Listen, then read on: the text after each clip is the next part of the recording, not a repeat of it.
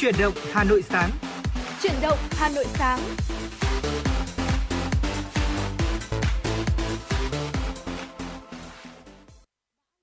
Xin kính chào quý vị thính giả. Ngày hôm nay thì Hồng Hạnh và Quang Minh rất vui khi được đồng hành cùng với quý vị thính giả trong chuyển động Hà Nội sáng. 60 phút trực tiếp của chúng tôi thì sẽ luôn cập nhật những tin tức và những món quà âm nhạc đến cho quý vị thính giả. Và vì vậy, quý vị thính giả cũng đừng quên rằng là hãy tương tác với chúng tôi qua số điện thoại nóng của chương trình là 024 3773 6688 và bên cạnh đó là fanpage chính thức của chúng tôi FM96 Thời sự Hà Nội. Hồng Hạnh và Quang Minh sẽ luôn luôn sẵn sàng đón nhận mọi tin nhắn và những phản hồi đến từ quý vị thính giả.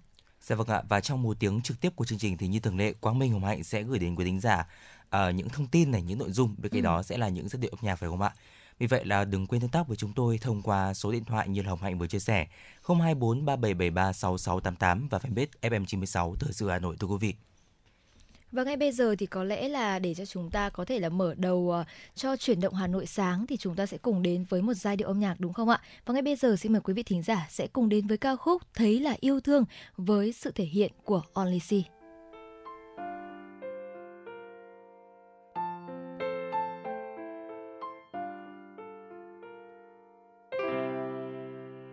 Ngày yêu xa ai chờ đợi ai, nhưng hoài không thấy bóng đợi nghe tiếng nói chất chứa những tâm tư sâu trong lòng. Ngày yêu xa ai giận hơn ai, vô tình không nhấc máy. Để cho những ngâm ức nhức nhối dâng lên nơi tim này. Ngày dài trong đêm thức trắng, chờ tin nhắn nỗi nhớ em từng giờ. Chẳng thể vượt nỗi buồn đi đâu bây giờ. Một tin nhắn, một câu nói, đủ làm trái tim vui trở lại ngay lại tiếp nối ấm áp khẽ vang bên tai. Mong đợi hai tư sáu để thấy nhau trên màn hình zalo. Dù cho phương trời kia đang nắng hay mưa rào. Bởi vì khi yêu, trái tim ngàn lần nhớ. Bởi vì khi yêu, sáng đêm thao thức chờ mong. Bởi vì khi trái tim này đã yêu ta ngồi đêm, bao nhiêu người ta xa cách. Bởi vì khi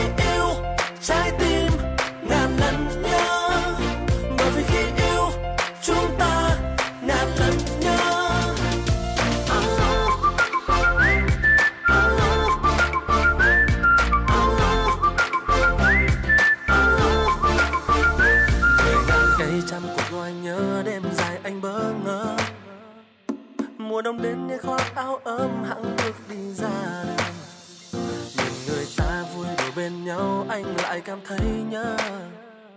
Ngồi xem những ký ức ấm áp đóng khung treo trên tường. Ngày dài trong đêm thức chán trả tin nhắn nỗi nhớ em từng giờ. Chẳng thể vượt nỗi buồn đi đâu bây giờ. Một tin nhắn, một câu nói, đủ làm trái tim vui trở lại ngay. Lại tiếp nỗi ấm áp khẽ vang bên tai mong đợi hai từ sáu để thấy nhau trên màn hình zalo. Dù cho phương trời kia đang nắng hay mưa rào, bởi vì khi yêu trái tim ngàn lần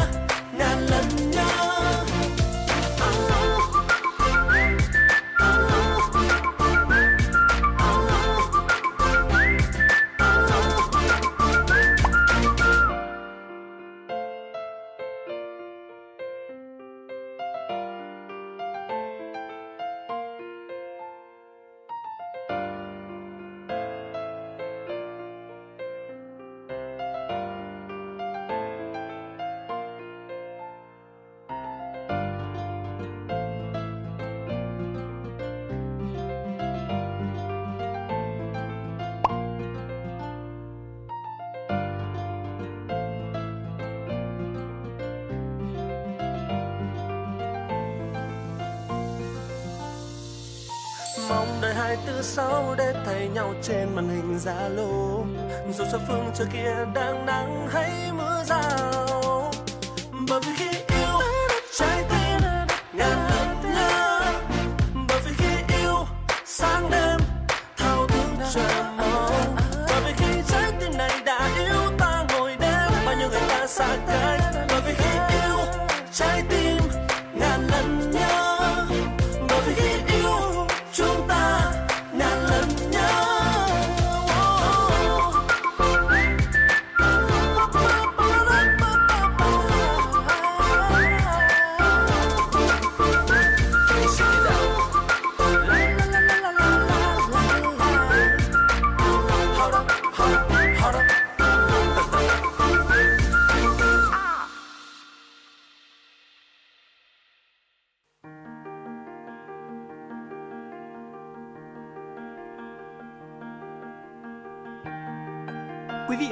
đang theo dõi kênh FM 96 MHz của Đài Phát thanh Truyền hình Hà Nội. Hãy giữ sóng và tương tác với chúng tôi theo số điện thoại 024 3773 6688. FM 96 đồng hành trên mọi nẻo đường. Quý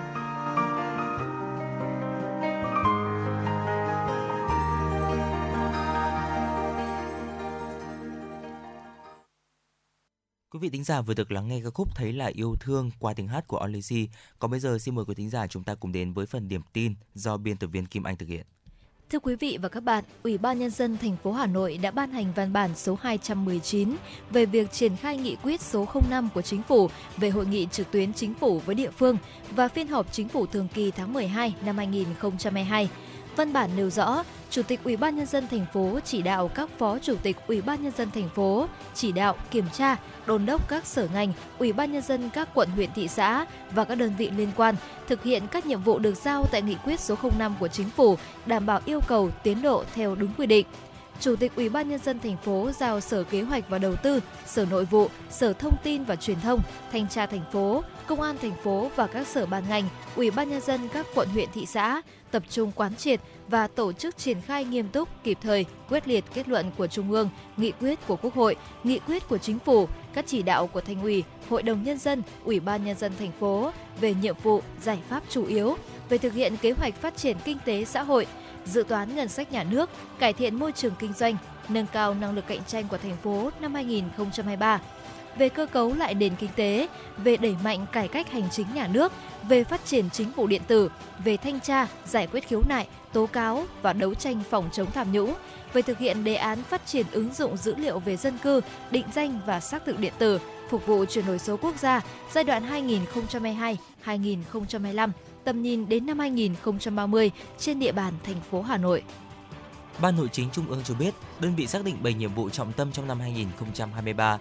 Đáng lưu ý, Ban Nội chính Trung ương tập trung khẩn trương tham mưu xây dựng các đề án theo chương trình làm việc của Bộ Chính trị, Ban Bí thư năm 2023. Đó là đề án nghiên cứu đề xuất Ban Bí thư sửa đổi quy chế phối hợp giữa Ban Nội chính Trung ương với Đảng ủy Công an Trung ương, Ban cán sự Đảng Tòa án Nhân dân tối cao, Ban cán sự Đảng Viện Kiểm sát Nhân dân tối cao.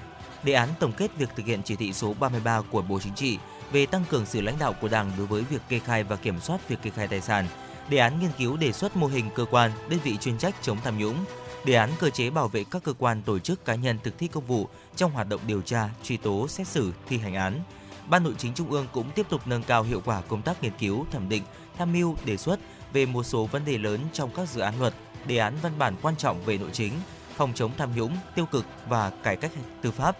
Nhất là tập trung nghiên cứu, tham gia ý kiến sâu vào các quy định kiểm soát quyền lực để phòng chống tham nhũng, tiêu cực, lợi ích nhóm cho công tác xây dựng pháp luật, trong hoạt động kiểm tra, giám sát, thanh tra, kiểm toán, các đề án liên quan đến tổ chức, hoạt động các cơ quan nội chính, các dự án luật chính Quốc hội thông qua trong năm 2023, đặc biệt là luật đất đai sửa đổi, luật đấu thầu sửa đổi, luật nhà ở sửa đổi, luật phòng thủ dân sự. Thưa quý vị và các bạn, Bộ Công an cho biết, xuất phát từ sự cần thiết ban hành luật sửa đổi, bổ sung một số điều của luật Công an Nhân dân, thể chế hóa quan điểm chỉ đạo của Đảng và Nhà nước, Bộ Công an đã hoàn thành dự thảo luật sửa đổi, bổ sung một số điều của luật Công an Nhân dân để lấy ý kiến đóng góp của các cơ quan, tổ chức, cá nhân. Theo đó, dự thảo luật gồm hai điều, sửa đổi bổ sung một số điều của luật Công an Nhân dân. Trong đó, sửa đổi bổ sung theo hướng quy định sĩ quan công an nhân dân được xét thăng cấp bậc hàm từ đại tá lên thiếu tướng phải còn ít nhất đủ 3 năm công tác. Trường hợp không đủ 3 năm công tác do Chủ tịch nước quyết định. Bên cạnh đó, bổ sung 6 vị trí có cấp bậc hàm cao nhất là cấp tướng trong công an nhân dân, gồm một vị trí có cấp bậc hàm cao nhất là thượng tướng và 5 vị trí có cấp bậc hàm cao nhất là thiếu tướng quy định trường công an thành phố thuộc thành phố trực thuộc trung ương, trung đoàn trường có cấp bậc hàm cao nhất là đại tá. sửa đổi bổ sung khoản 4 điều 25 theo hướng quy định trung đoàn trưởng trưởng công an thành phố thuộc thành phố trực thuộc trung ương có cấp bậc cao nhất là đại tá. Đáng chú ý, dự thảo luật sửa đổi bổ sung khoản 1 điều 30 về hạn tuổi phục vụ của sĩ quan, hạ sĩ quan, công an nhân dân theo hướng bổ sung quy định và tăng hạn tuổi phục vụ cao nhất của công nhân công an, tăng 2 tuổi của sĩ quan, hạ sĩ quan. Riêng nữ sĩ quan có cấp bậc hàm đại tá tăng 5 tuổi, nữ sĩ quan có cấp bậc hàm thượng tá tăng 3 tuổi, nữ sĩ quan cấp tướng thì vẫn giữ nguyên 60 tuổi như hiện hành. Bổ sung quy định kéo dài hạn tuổi phục vụ cao nhất đối với sĩ quan công an nhân dân trong trường hợp đặc biệt. Quý vị vừa rồi là một số những tin tức đáng quan tâm có trong buổi sáng ngày hôm nay do biên tập viên Kim Anh thực hiện. Còn bây giờ xin được quay trở lại với không gian âm nhạc của FM96, ca khúc Nếu là nữ, biết đâu anh là em qua tiếng hát của Tùng Dương. thank you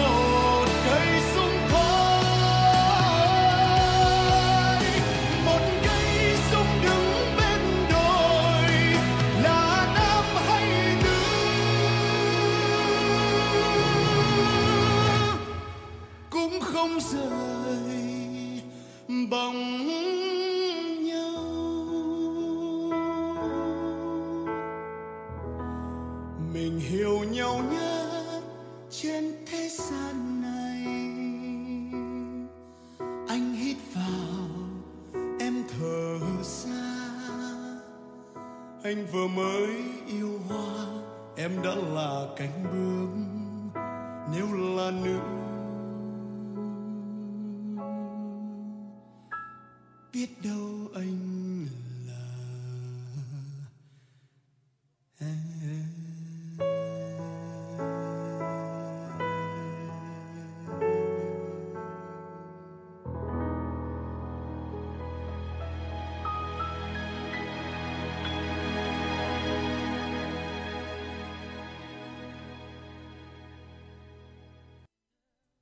Thưa quý vị, chúng ta đang quay trở lại với chuyển động Hà Nội sáng. À, vừa rồi chúng ta vừa được lắng nghe tiếng hát của nam ca sĩ Tùng Dương với ca khúc Nếu là nữ, biết đâu anh là em. Còn bây giờ sẽ là tiểu mục rất quen thuộc của chúng tôi, tiểu mục cà phê sáng. À, Hồng Hạnh thân mến, không biết là ngày hôm nay chúng ta sẽ chuyển tới quý vị tính giả chủ đề nào đấy ạ? Ừ, ngày hôm nay thì chúng ta sẽ cùng nhau tìm hiểu về những thói quen. Hồng Hạnh nghĩ rằng là những thói quen sẽ là một trong số những yếu tố rất là quan trọng để quyết định nên những cái cách sinh hoạt của mình này và cũng chính là quyết định nên những cái thói quen giúp chúng ta có trở nên tốt hay không. Thì ngày hôm nay chúng ta hãy cùng tìm hiểu những thói quen vàng để khiến chúng ta có thể giàu lên từng ngày và có lẽ rằng Hồng Hạnh nghĩ rằng ai cũng nên tham khảo để cuộc sống của chúng ta có thể tốt đẹp hơn. Thói quen tốt sẽ là nền tảng của sự giàu có và thành công. Sự thành công nổi trội của những cá nhân ưu tú đều được hun đúc từ những thói quen tốt mà họ tôi luyện là điều không thể bàn cãi. Và ngày hôm nay thì chúng ta hãy cùng nhau tìm hiểu một cái thói quen mà mình nghĩ rằng là hết sức đơn giản nhưng mà hiện nay thì rất nhiều bạn trẻ Gen Z khó lòng mà có thể thực hiện được. Đó chính là dậy sớm thưa quý vị. Vâng. Ờ, một số tỷ phú cho biết rằng là dậy sớm là yếu tố quan trọng trong thành công của họ. Họ hầu hết đều thức dậy từ lúc 5 giờ 30 sáng để có thể làm nhiều việc khác nhau trước khi đi làm.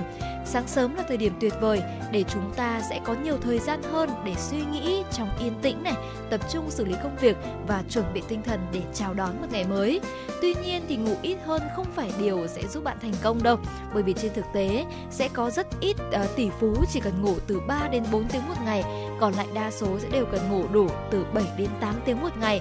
Chẳng hạn như là Tim Cook, giám đốc điều hành của Apple thì là một ví dụ điển hình.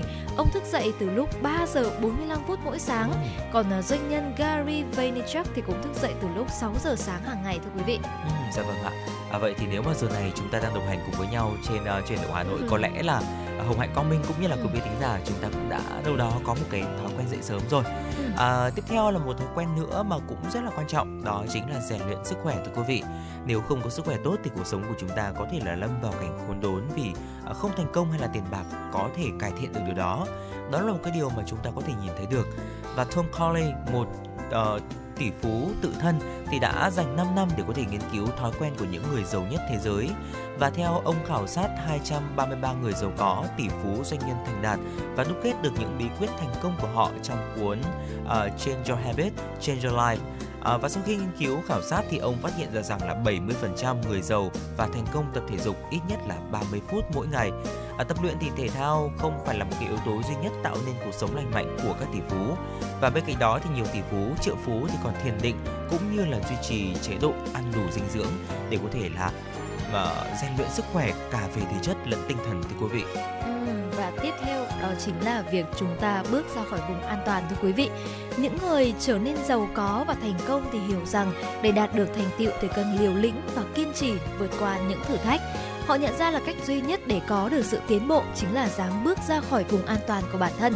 Bởi vậy nếu mà chúng ta muốn trở nên giàu có thì bạn cần có sự sáng tạo, những ý tưởng kinh doanh độc đáo và sau đó là chắc chắn rồi bắt tay vào thực hiện chúng. Sự giàu có và thành công thì không xuất phát từ sự an toàn của một công việc văn phòng làm từ 9 giờ sáng đến 5 giờ chiều mỗi ngày. Tất cả những nhà lãnh đạo tài ba, những người có tầm nhìn xa thì đều từng bước ra khỏi vùng an toàn của bản thân để đạt được những thành công như mong muốn. Những người giàu được đi vào lịch sử cũng bởi họ can đảm đối diện với nỗi sợ hãi của bản thân và dám làm những lĩnh vực mà chưa từng ai biết cũng như chưa từng ai đã bắt tay vào lĩnh vực đó. Dạ vâng ạ, bên cạnh đó chúng ta cũng cần phải tập trung vào việc phát triển bản thân thưa quý vị. Những người giàu có thì thường là những người thích và có thói quen đọc sách. Họ hiểu được tầm quan trọng của việc đọc sách cũng như là việc tự giáo dục và thúc đẩy bản thân trở nên tốt hơn về mọi mặt. Và theo đúc kết của Tom Corley thì sau khi khảo sát và nghiên cứu về ờ, ở 233 cá nhân như là Quang Minh vừa chia sẻ đấy ạ, thì có 88% tỷ phú và người thành công dành ít nhất 30 phút mỗi ngày cho việc đọc sách, trau dồi kiến thức để có thể phát triển bản thân. Và thưa quý vị, tiếp đến đó chính là dành nhiều thời gian để có thể suy ngẫm. Nhiều người giàu dành thời gian để suy nghĩ, tập trung mỗi ngày. Họ dành 30 phút hoặc là hơn cho một khoảng ờ, không gian yên tĩnh để suy ngẫm về cuộc sống này và mục tiêu của bản thân họ. Họ suy nghĩ về sức khỏe và các mối quan hệ, cân nhắc về mục tiêu nghề nghiệp và tài chính. Bên cạnh đó thì trong khoảng thời gian này, họ cũng phân tích xem là bản thân đang ở đâu và đích đến tiếp theo sẽ là gì. Thời gian suy ngẫm thì là điều rất cần thiết để đi trước thị trường và xem xét những thay đổi nào có thể xảy ra.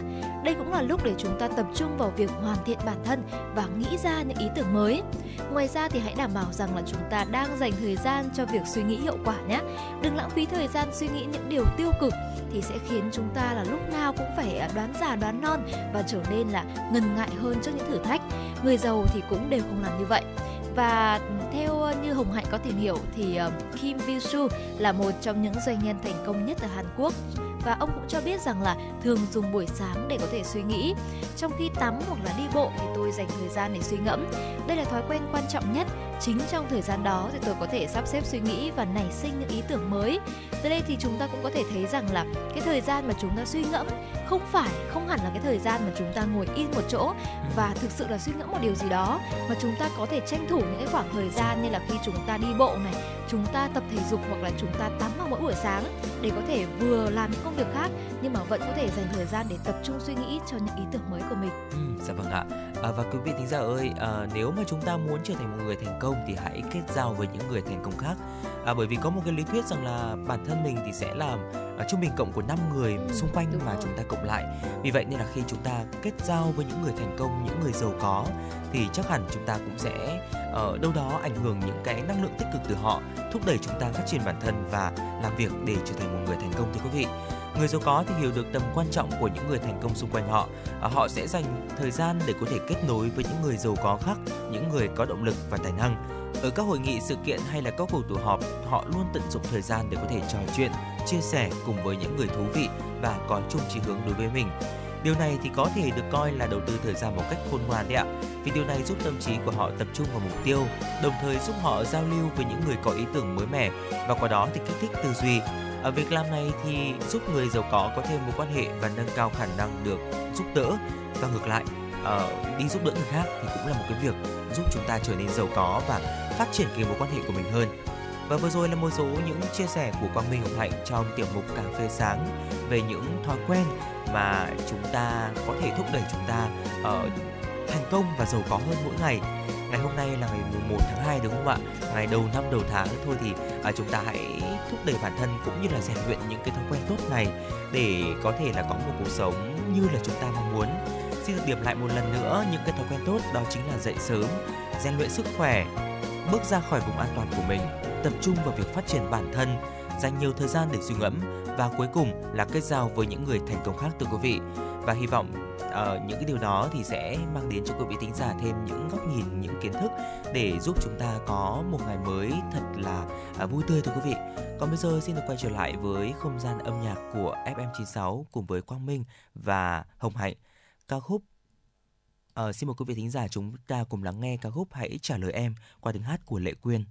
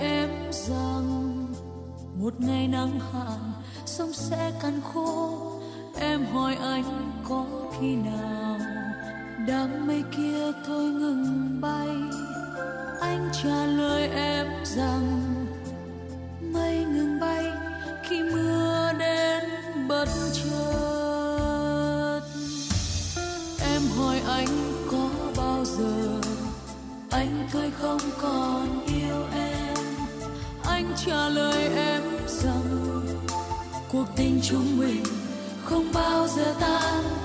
Em hỏi anh đến khi nào? Anh đi chung đường người ta. Anh cười với em rằng, tình yêu đôi ta, mãi chung một đường.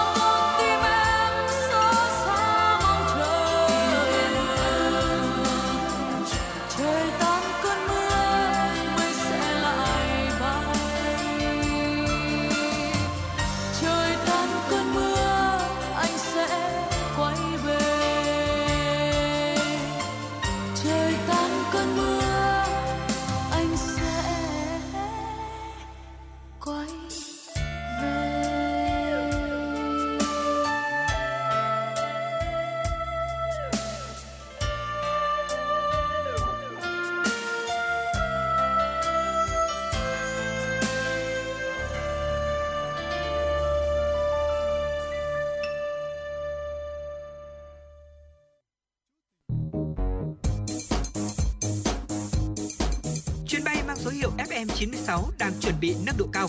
Quý khách hãy thắt dây an toàn, sẵn sàng trải nghiệm những cung bậc cảm xúc cùng FN96.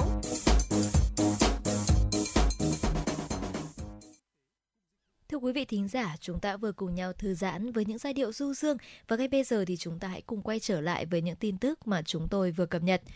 Thưa quý vị, sáng qua trong không khí những ngày đầu xuân, chào mừng 93 năm ngày thành lập Đảng Cộng sản Việt Nam, quận Hai Bà Trưng tổ chức lễ phát động Tết trồng cây đời đời nhớ ơn Bác Hồ Xuân Quý Mão 2023 tại khu vực dự án xây dựng hạ tầng kỹ thuật sân vườn cây xanh tại khu đất áo Đông Ba, phường Quỳnh Lôi.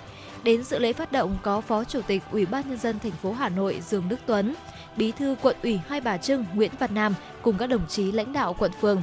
Phát biểu tại lễ phát động, Phó Chủ tịch Ủy ban nhân dân quận Hai Bà Trưng Nguyễn Mạnh Hùng nhấn mạnh, sinh thời Chủ tịch Hồ Chí Minh đã kêu gọi toàn dân hưởng ứng phong trào Tết trồng cây bởi việc này tốn kém ít mà lợi ích nhiều.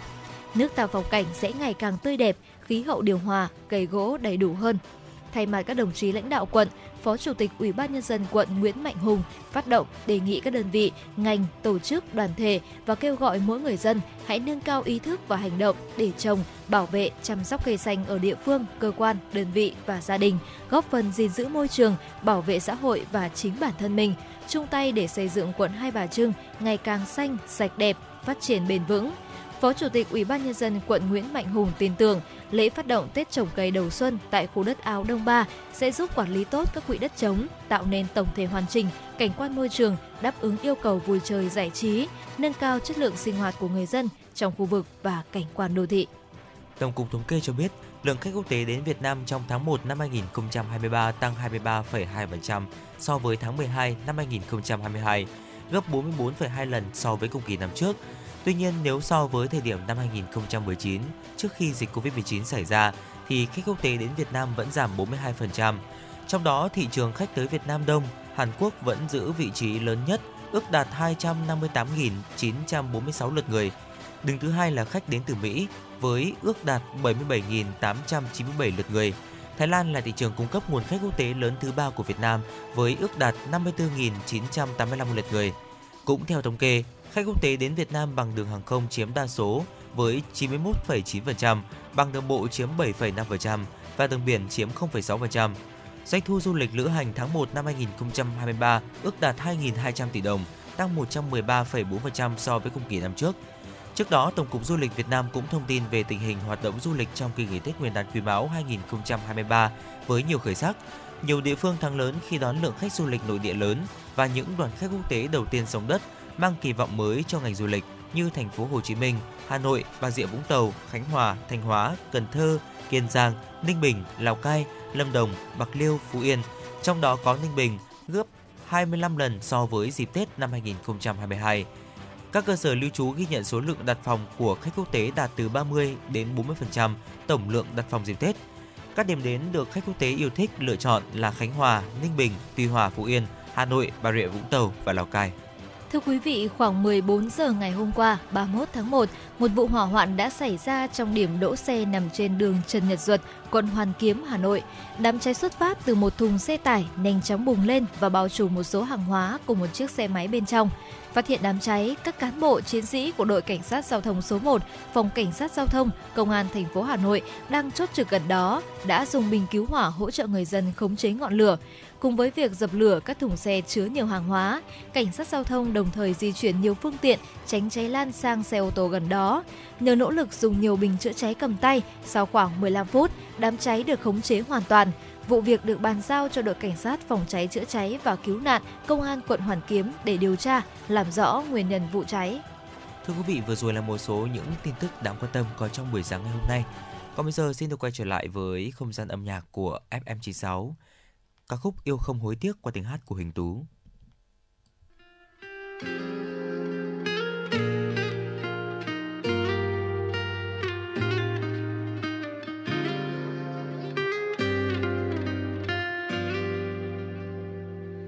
Em tìm anh, tìm trong những ngón tay đan vào nhau, tìm trong quán vắng liêu xiêu trời mưa, ướt con đường xưa em tìm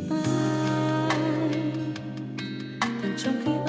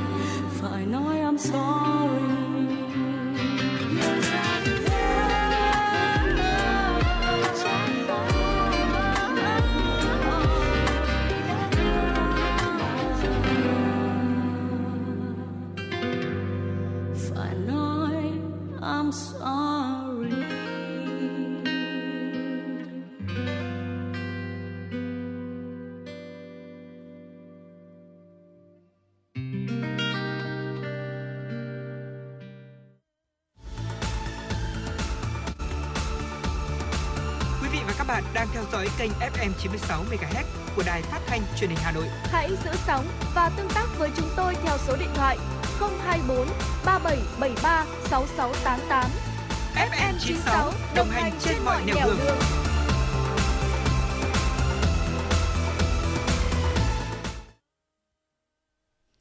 quý vị thính giả, chúng ta vừa cùng nhau lắng nghe những giai điệu hết sức thư giãn trong buổi sáng ngày hôm nay và bây giờ thì chúng ta sẽ cùng đến với những tin tức quốc tế mà phóng viên Kim Anh đã gửi về cho chương trình. Thưa quý vị, chính phủ Thái Lan sẽ bắt đầu các công trình xây dựng thành phố hàng không phía đông trị giá 290 tỷ baht, Ờ, khoảng 8,8 tỷ đô la Mỹ trong năm nay. Dự án sẽ biến sân bay Utapao thuộc tỉnh duyên hải Rayong ở miền đông Thái Lan thành một sân bay quốc tế. Sân bay này sẽ được liên kết với một ga hàng không giá rẻ và sân bay Don Mueang ở thủ đô Bangkok cũng như sân bay Suvarnabhumi ở tỉnh Samut Prakan. Dự án sẽ trải rộng trên 1.040 hecta và có nhà ga sân bay. Nó cũng sẽ không có nó cũng sẽ có không gian để chứa một khu thương mại tự do về hàng hóa vận chuyển, một trung tâm đào tạo hàng không và các cơ sở bảo dưỡng, sửa chữa và đại tu máy bay. Phó phát ngôn chính phủ Thái Lan Tipanan Srichana cho biết, trong 5 năm đầu tiên, dự án sẽ tạo ra 15.600 việc làm và thúc đẩy tăng trưởng trong ngành hàng không của đất nước. Đây là dự án công tư kết hợp và dự kiến sẽ thu hút thêm nhiều khách du lịch đến với khu vực. Sân bay quốc tế Utapao sẽ được thiết kế và phát triển để tiếp nhận 60 triệu đến 75 triệu lượt hành khách mỗi năm. Công ty tư vấn và thiết kế toàn cầu One đã được chỉ định lập quy hoạch tổng thể cho thành phố hàng không phía đông của Thái Lan. Sân bay cũng sẽ có khu vực bán lẻ Smart Eco Hub và làng văn hóa để cung cấp dịch vụ giải trí cho du khách. Thưa quý vị, công nghệ mới cho phép hành khách mang theo chai lọ chứa chất lỏng lên tới 2 lít trong hành lý sách tay và không còn yêu cầu hành khách lấy các thiết bị điện tử cỡ lớn. Uống vội những chai nước khi xếp hàng vào kiểm tra an ninh, ném những chai dầu gội vào thùng rác hay tranh cãi xem suốt cà chua là chất lỏng hay chất rắn là những câu chuyện thường gặp ở sân bay. Và điều này sẽ kết thúc vào tháng 6 năm 2024 khi Anh áp dụng quy định kiểm tra hành lý mới.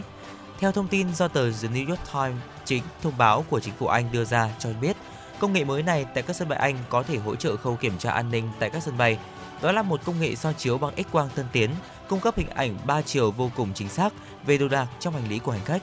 Một số sân bay trên khắp thế giới đã bắt đầu giới thiệu công nghệ tương tự và xóa bỏ một số quy định. Tuy nhiên, các chuyên gia cho rằng Anh đã đi đầu trong việc đưa ra thông báo trên vi phạm xin lỗi quý vị trên phạm vi toàn quốc. Người phát ngôn của Bộ Giao thông Vận tải Anh cho biết, tất cả các sân bay ở Anh sẽ được yêu cầu áp dụng công nghệ mới nhất trong việc kiểm tra hành lý sách tay, nhưng công nghệ này có thể khác nhau giữa các sân bay và được áp dụng vào những thời điểm khác nhau. Thưa quý vị, tại Vũ Hán, Trung Quốc, khu chợ bán buôn quần áo lớn nhất thành phố đã mở cửa trở lại trong không khí tươi vui và náo nhiệt. Sau hơn một tuần nghỉ Tết Nguyên đán, nhiều hoạt động sản xuất kinh doanh ở Trung Quốc đã trở lại bình thường. Buôn may bán đắt và phát tài, những thông điệp cầu tài trong tiếng chiêng, tiếng trống cùng các màn múa lân sôi động đánh dấu ngày mở cửa đầu tiên sau Tết của chợ Hàn Chính, khu chợ bán buôn quần áo lớn nhất tại thành phố Vũ Hán, Trung Quốc. Khu chợ Hàn Chính có truyền thống kinh doanh quần áo từ hàng trăm năm qua. Khu chợ rất rộng lớn, được chia thành 36 khu vực với hàng chục nghìn gian hàng lớn nhỏ, diện tích hơn 1,7 triệu mét vuông. Chợ đón trung bình hơn 200.000 lượt khách mỗi ngày. Không chỉ thu hút khách mua buôn, trong những năm gần đây, khu chợ này còn có khu vực bán hàng thiết kế. Khách hàng có thể đặt sản xuất những mẫu riêng. Phần lớn những cửa hàng ở chợ Hàn Chính đều có xưởng may riêng với sản lượng lên tới cả triệu bộ quần áo mỗi ngày. Đây là một trong những trung tâm buôn bán thời trang và phụ kiện may mặc lớn nhất ở tỉnh Hồ Bắc, miền Trung, Trung Quốc. Thưa quý vị, một thông tin đáng quan tâm tiếp theo, lạm phát ở Tây Ban Nha đã tăng vọt trong tháng 1 năm 2023 sau 6 tháng giá cả tăng chậm lại. Giá nhiên liệu tăng là nguyên nhân đằng sau tỷ lệ lạm phát này. Đây là thông tin mới công bố của Viện Thống kê Quốc gia Tây Ban Nha. Theo đó, giá tiêu dùng đã tăng 5,8% so với cùng kỳ một năm trước đó, cao hơn so với mức tăng 5,5% của tháng 12 năm 2022 và cao hơn nhiều so với dự báo của thị trường là 4,9%. INE cho biết việc tăng giá diễn ra sau khi chính phủ nước này chấm dứt trợ cấp toàn bộ cho tất cả các loại nhiên liệu. Dữ liệu của INE cho thấy lạm phát cơ bản, loại trừ giá năng lượng và thực phẩm tươi sống dễ bay hơi, tiếp tục tăng mạnh lên 7,5% trong tháng 1, tăng từ mức 7,0% của tháng 12 năm 2022. Đây được coi là một dấu hiệu cho thấy áp lực giá cơ bản trong nền kinh tế vẫn còn rất cao. Lạm phát trung bình trong 12 tháng tại các nước EU ở mức 5,8%, tăng từ mức 5,5% trong tháng 12 và cao hơn kỳ vọng 4,7% của các nhà phân tích. Lạm phát dai dẳng ở Tây Ban Nha đã siết chặt các hộ gia đình và doanh nghiệp, trong đó làm giảm tốc độ tăng trưởng kinh tế. Thưa quý vị, vừa rồi là những tin tức quốc tế mà chúng tôi muốn gửi đến quý vị trong 60 phút trực tiếp đầu tiên của truyền động Hà Nội sáng. Và thưa quý vị, bây giờ thì chúng ta sẽ cùng quay trở lại với những giai điệu âm nhạc đến từ FM96 quý vị nhé.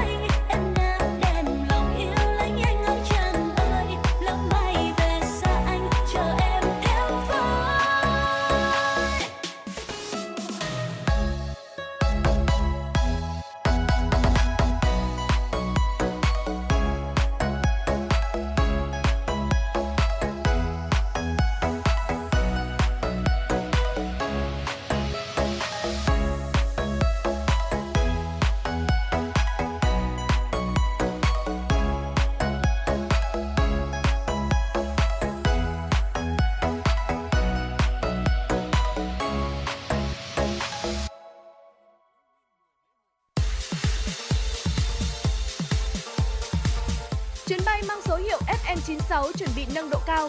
Quý khách hãy thắt dây an toàn, sẵn sàng trải nghiệm những cung bậc cảm xúc cùng FM96.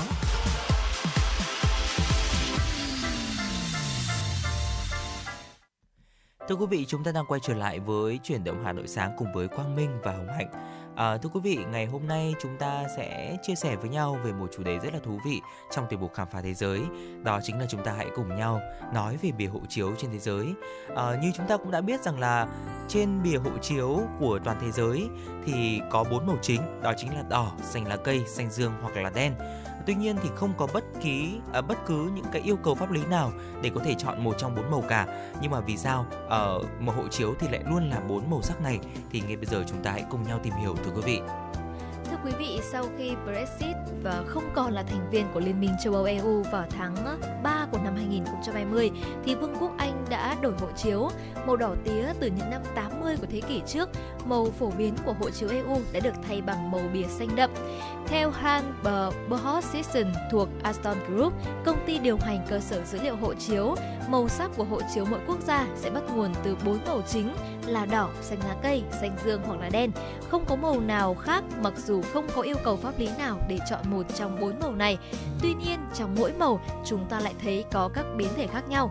Vì vậy, thực tế lại có rất nhiều màu hộ chiếu. À, từ đây thì chúng ta có thể thấy rằng là những cái màu hộ chiếu này được ảnh hưởng bởi văn hóa và lịch sử. Mặc dù các quy tắc quy định cách trình bày của hộ chiếu bao gồm cả kích thước và định dạng của chúng do Tổ chức Hàng không Dân dụng Quốc tế ban hành thì nhiều nước và vùng lãnh thổ trên khắp thế giới có thể chọn màu sắc và thiết kế hộ chiếu của họ và có nhiều tình huống có thể xảy ra. Điều đó giải thích lý do tại sao mà các quốc gia chọn đi uh, với một màu nhất định và hộ chiếu của các quốc gia thuộc Liên minh châu Âu EU thường có màu đỏ tía, trong khi hộ chiếu của các quốc gia CARICOM cộng đồng Caribe sử dụng màu xanh lam, có thể vì lý do địa lý hoặc là chính trị. Ừ. Vì sao hộ chiếu EU lại có màu đỏ tía thì vẫn còn là một vấn đề gây tranh cãi. Còn hộ chiếu màu xanh lam thì có thể là biểu tượng của thế giới mới đối với những quốc gia ở Bắc Mỹ, Nam Mỹ và châu Đại Dương. Và ngược lại thì Thổ Nhĩ Kỳ muốn gia nhập EU nên đã đổi hộ chiếu từ màu đen sang màu đỏ tía vào năm 2010 thưa quý vị. Và đối với những nước khác, màu hộ chiếu được chọn có thể mang ý nghĩa tôn giáo, chẳng hạn như là các quốc gia Hồi giáo bao gồm Maroc, ở Pakistan và các quốc gia Ả Rập Xê Út có các sắc màu xanh lục khác nhau và hầu hết các quốc gia Hồi giáo sử dụng hộ chiếu màu xanh lá cây vì tầm quan trọng của màu sắc trong tôn giáo của họ. Màu xanh lá cây được cho là màu yêu thích của nhà tiên tri Muhammad, là biểu tượng của thiên nhiên và cuộc sống và được thấy trên quốc kỳ của các quốc gia Hồi giáo ví dụ như là Afghanistan hay là Iran. Một số quốc gia chọn màu nhất định để có thể phân biệt và phản ánh bản sắc độc đáo của họ. Ví dụ như là Thụy Sĩ thì có màu hộ chiếu là đỏ tươi, của Singapore có màu là cam, đỏ tươi, trong khi thì hộ chiếu tạm thời của Canada dành cho du khách cần giấy thông hành khẩn cấp là có biển màu trắng. À, bìa hộ chiếu của Mỹ thì có một số thay đổi về màu sắc từ đỏ xanh lá cây và giờ là xanh lam. Các tổ chức nhỏ hơn cũng có màu hộ chiếu riêng. Interpol thì cũng cung cấp cho các thành viên của mình giấy thông hành màu đen, trong khi hộ chiếu của Liên Hiệp Quốc có màu xanh Thái Bình Dương, phù hợp với mũ bảo hiểm của lực lượng gìn giữ hòa bình thưa quý vị. Thưa quý vị, ờ, chúng ta sẽ cùng nhau tìm hiểu là tại sao mà hầu như những màu của hộ chiếu sẽ đều có màu tối. Thì ở đây thì à, ông Boho Sisson cũng cho biết là sản xuất hộ chiếu chính là quy trình được kiểm soát chặt chẽ và chỉ có một số công ty trên thế giới đang làm việc đó mà thôi. Bìa cứng dùng làm bìa hộ chiếu thì thường do bên thứ ba cung cấp và chỉ có một số biến thể màu nhất định để đáp ứng các tiêu chuẩn bắt buộc. Mặc dù màu sắc của hộ chiếu có thể bị giới hạn ở những sắc thái là đỏ này, xanh lá cây, xanh dương và đen, nhưng thiết kế của nó được cho là đang bước vào thời kỳ thú vị với một số quốc gia kết hợp các tính năng đặc biệt vào hộ chiếu. Chẳng hạn như là công dân Canada, anh, Mỹ, Trung Quốc và Na Uy có tác phẩm nghệ thuật ẩn trên các trang hộ chiếu xuất hiện dưới ánh sáng tia cực tím. Trong đó thì đặc biệt hộ chiếu mới kiểu dáng đẹp của Na Uy uh, do do Na Uy thiết kế thì có màu trắng này, xanh ngọc hoặc đỏ với các trang có các diễn giải tối giản về phong cách và cảnh quan nổi bật nhất của đất nước, bao gồm cả hiện tượng cực quan khó nắm bắt xuất hiện khi được đặt dưới ánh sáng tia cực tím. Phần Lan thì đã giới thiệu một tính năng đặc biệt trong hộ chiếu của mình trong đó, hình ảnh ở cuối trang biến thành một con nai sừng tấm đang chạy khi khách du lịch lật qua hộ chiếu của họ. À, có một số quy định chẳng hạn hộ chiếu phải được làm từ chất liệu đó ờ, để có thể là uốn cong. Chúng ờ, cần có thể đọc được bằng máy ở nhiệt độ thay đổi từ âm 10 độ C đến 50 độ C và ở những mức độ ẩm không khí khác nhau, có thể từ 5 đến 95%. Ừ, dạ vâng ạ. Vậy thì quý vị thính giả đã bao giờ hỏi rằng tại sao tất cả các bìa hộ chiếu lại là màu tối chưa ạ? Và theo Bill uh, Wadron của Holliston, công ty in hộ chiếu có trụ sở tại Mỹ, màu tối hơn được ưa chuộng hơn bởi vì chúng có thể che đi vết bẩn, mang lại sự tương phản đẹp mắt với quốc huy và có vẻ trang trọng hơn. Và có một số trường hợp ngoại lệ, tất nhiên, nếu chúng ta là công dân Thụy Điển bị mất hộ chiếu, quốc gia này sẽ gửi cho bạn giấy thông hành khẩn cấp có màu hồng thưa quý vị. Và vừa rồi là một số những chia sẻ của chúng tôi trong tiểu mục khám phá thế giới ờ, và đặc biệt là về cuốn hộ chiếu đúng không ạ? Một cuốn uh, uh, có lẽ là một cái loại giấy tờ tùy thân ừ. mà rất là quan trọng với mỗi người khi mà chúng ta muốn đi ra nước ngoài và cái nội dung vừa rồi cũng đã khép lại chuyên mục chuyển động Hà Nội sáng của chúng tôi ngày hôm nay. Và thưa quý vị, 60 phút trực tiếp của truyền động Hoàn Hà Nội sáng cũng xin phép được khép lại. Chương trình hôm nay được thực hiện bởi ekip chỉ đạo nội dung Nguyễn Kim Khiêm, chỉ đạo sản xuất Nguyễn Tiến Dũng, tổ chức sản xuất Lê Xuân Luyến, MC Hồng Hạnh Quang Minh, thư ký Kim Anh cùng kỹ thuật viên Quang Ngọc phối hợp thực hiện. Hẹn gặp lại quý vị trong chương trình trưa nay từ 10 giờ đến 12 giờ trên sóng của Hà Nội FM 96. Chúc quý vị và các bạn một ngày tốt lành và thật nhiều năng lượng quý vị nhé.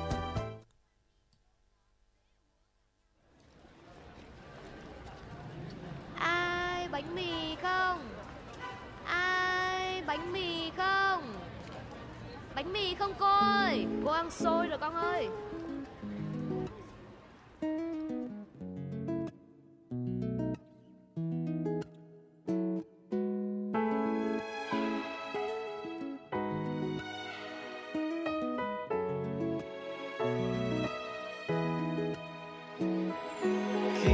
không còn yêu thì nào ta cùng say vì không còn ai gọi ta về mau thần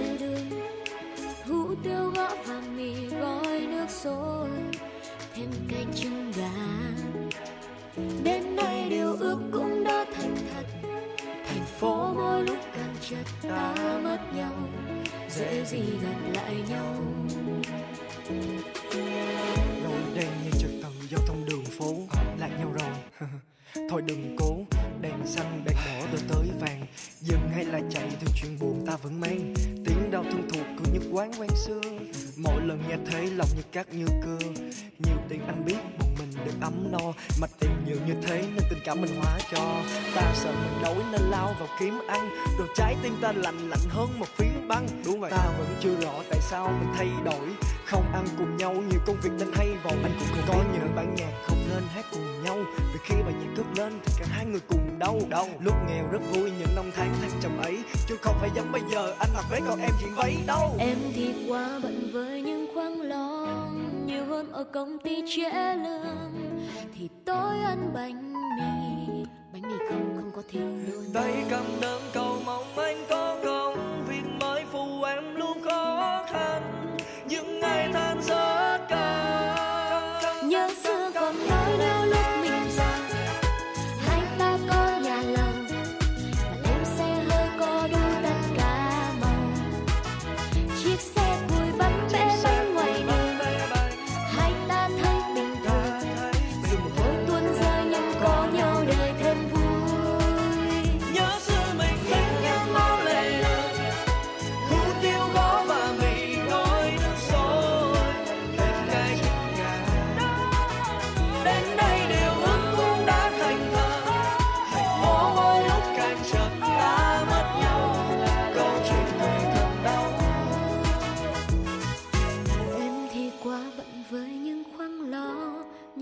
ở công ty trễ lương thì tôi ăn bánh mì.